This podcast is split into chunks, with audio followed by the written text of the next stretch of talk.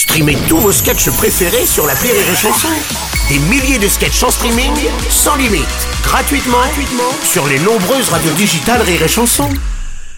Les News.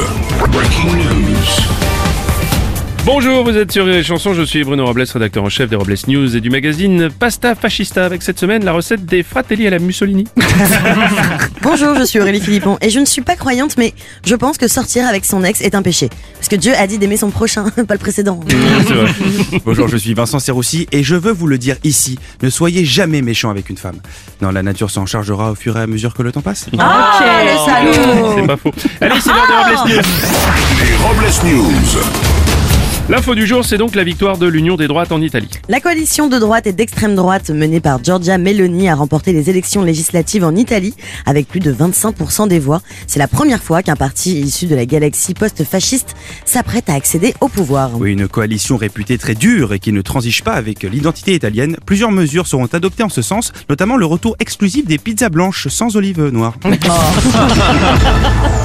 On va discuter avec, euh, on continue pardon avec un sale temps pour les écolos. Oui, accusé de violence psychologique par une de ses ex-compagnes, le secrétaire national d'Europe Écologie Les Verts, Julien Bayou, a démissionné de ses fonctions au sein du parti et du groupe écologiste à l'Assemblée nationale. Suite à cette annonce, Emmanuel Macron aurait appelé Julien Bayou en lui disant Dommage, si vous aviez été accusé d'harcèlement sexuel, vous auriez pu avoir une place au gouvernement. Je peux comprendre que ça vous traumatise. Merci.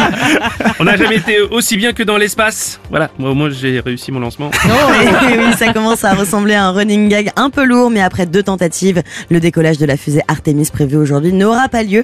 En cause, l'arrivée d'une tempête tropicale provenant de Jamaïque. Oui, suite au report de plusieurs lancements, la fusée Artemis est entrée dans le Guinness Book des records pour être la seule fusée à avoir exploré la Terre.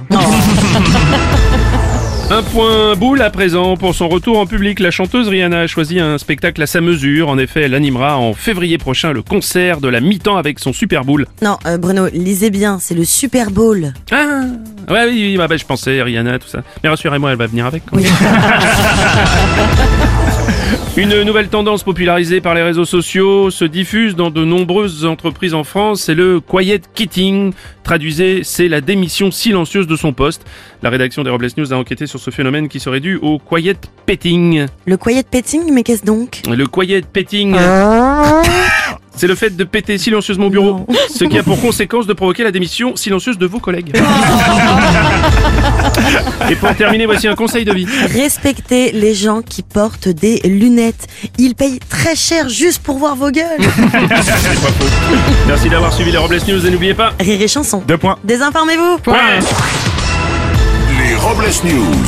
Sur Rire et Chanson. Rire et chanson